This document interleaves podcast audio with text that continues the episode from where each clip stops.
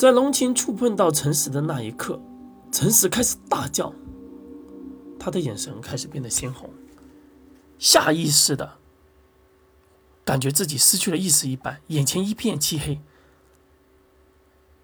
他又再一次梦到了那个手拿权杖、有着巨大白色翅膀的人，他还是一样的伸出双手看着自己，此时的他已经明白。他或许真的以前是位天使，且必定与自己有关。面前的画面再次开始变化，画面忽然回到当日西茶、私茶让他回忆起的那个画面，那位金色翅膀的天使，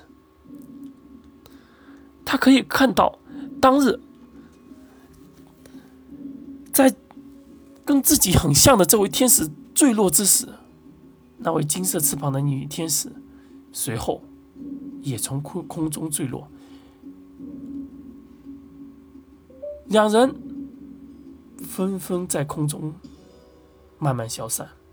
只是这次的诚实看得越来越近了。也许这些画面在以前每次回忆中只是从远处看到，此时却忽然觉得这些画面离自己越来越近。他发现那位金色天使的女天使正是当日。龙琴所化身的那个天使的样子，他甚至能听到这位金色的女天使在说一些什么话，只是那些话好小好小。在画面逐渐被记忆拉拉动之时，他能清晰的看到雾天使的嘴巴还在动，诚实不断的模仿着他的嘴巴，他轻轻的念出了几个字：永恒。国度，那位雾天使说的是永恒国度，这到底是什么？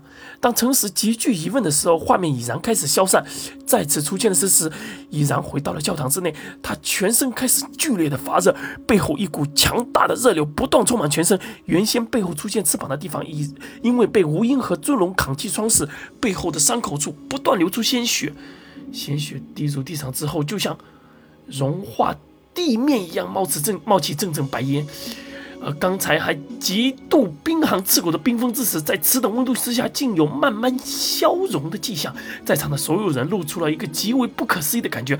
他们不是不知道，燃烧掉冰封之时，就可能取出被封印的天使权杖。在他们最困难的时候，他们最需要帮助的时候，也曾用日不落帝国的炼钢炉的温度，想要融化掉冰封之时，可却丝毫未让冰封之时有。半点融化，而此时这位叫诚实的男人身体流出的血液，竟然能让冰封之时有些许融化的感觉。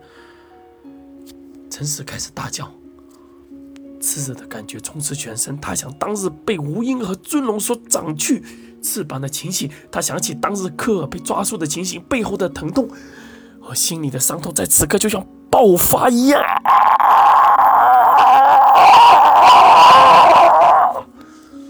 开始。不断的呻吟着，手上原来发紫的地方逐渐变得通红。诚实的眼神之中盯向封印之杖的位置，再次伸手而去。就在此时，一声大喝从外面传出，一声大喝从外面传来：“大胆！外人岂敢动我族圣物？”教堂大门内瞬间出现五十多人。皆都凶神恶煞，而带头之人正是刚刚那个二叔。